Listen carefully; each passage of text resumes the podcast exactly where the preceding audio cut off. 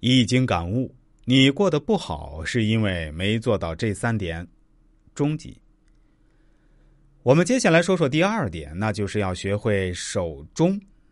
易经言：“大哉前乎，刚健中正，纯粹精也。”做人首先要中正立身，正道直行，做事光明磊落。正如孟子所说：“仰不愧于天，俯不怍于人。”曾国藩调任直隶总督后，醇亲王奕轩托曾国藩的好友朱学勤转了一封信，信中对曾国藩大加恭维，意图结好。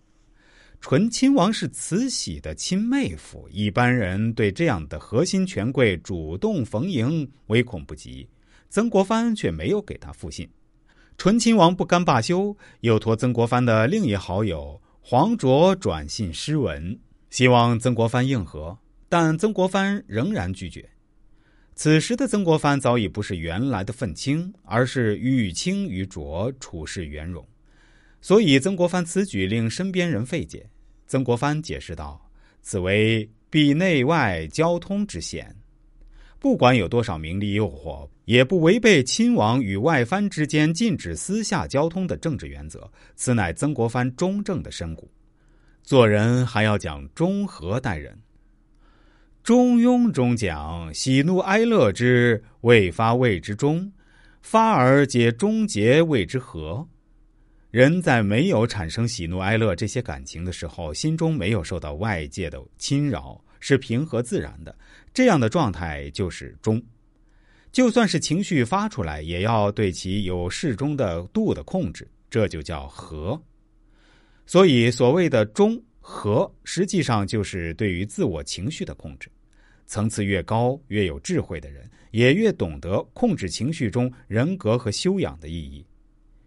大学者胡适，这个人几乎是在民国时代性子最温和宽厚的人。因为观念的差异，鲁迅曾多次讽刺胡适，但是胡适却从未和鲁迅直接交锋过，也没有与他进行过比战，更没有表现出对他的人格的不公。这样的性格也为胡适带来好的人缘社会各界人士都以和胡适交友为荣。做人也要中庸处事。有人说中庸有什么难的？不就是做事圆滑些，遇到矛盾和稀泥就好了？其实不然。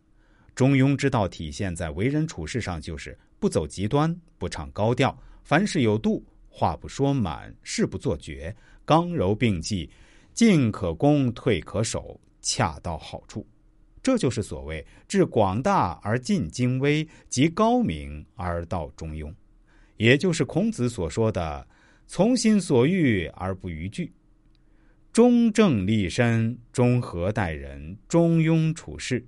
所有的高明最后归于平凡，这才是真正的大境界。